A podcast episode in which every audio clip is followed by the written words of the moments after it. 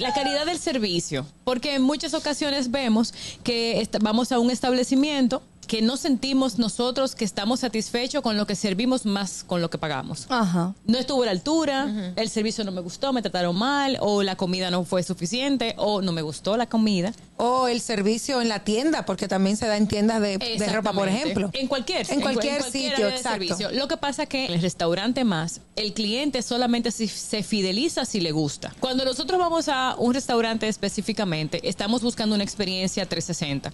En la mayoría de casos tú te fijas en imagen arquitectónica, en diseño, que buscas servicio, la comida, el precio.